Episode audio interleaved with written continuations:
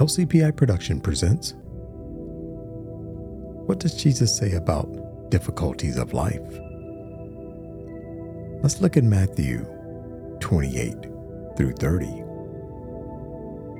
Then Jesus said, Come to me, all of you who are weary and carry heavy burdens, and I will give you rest.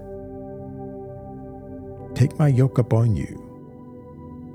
Let me teach you, because I am humble and gentle at heart, and you will find rest for your souls.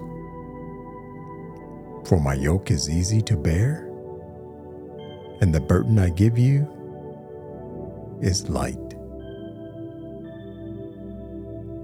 Thank you for listening, and God bless.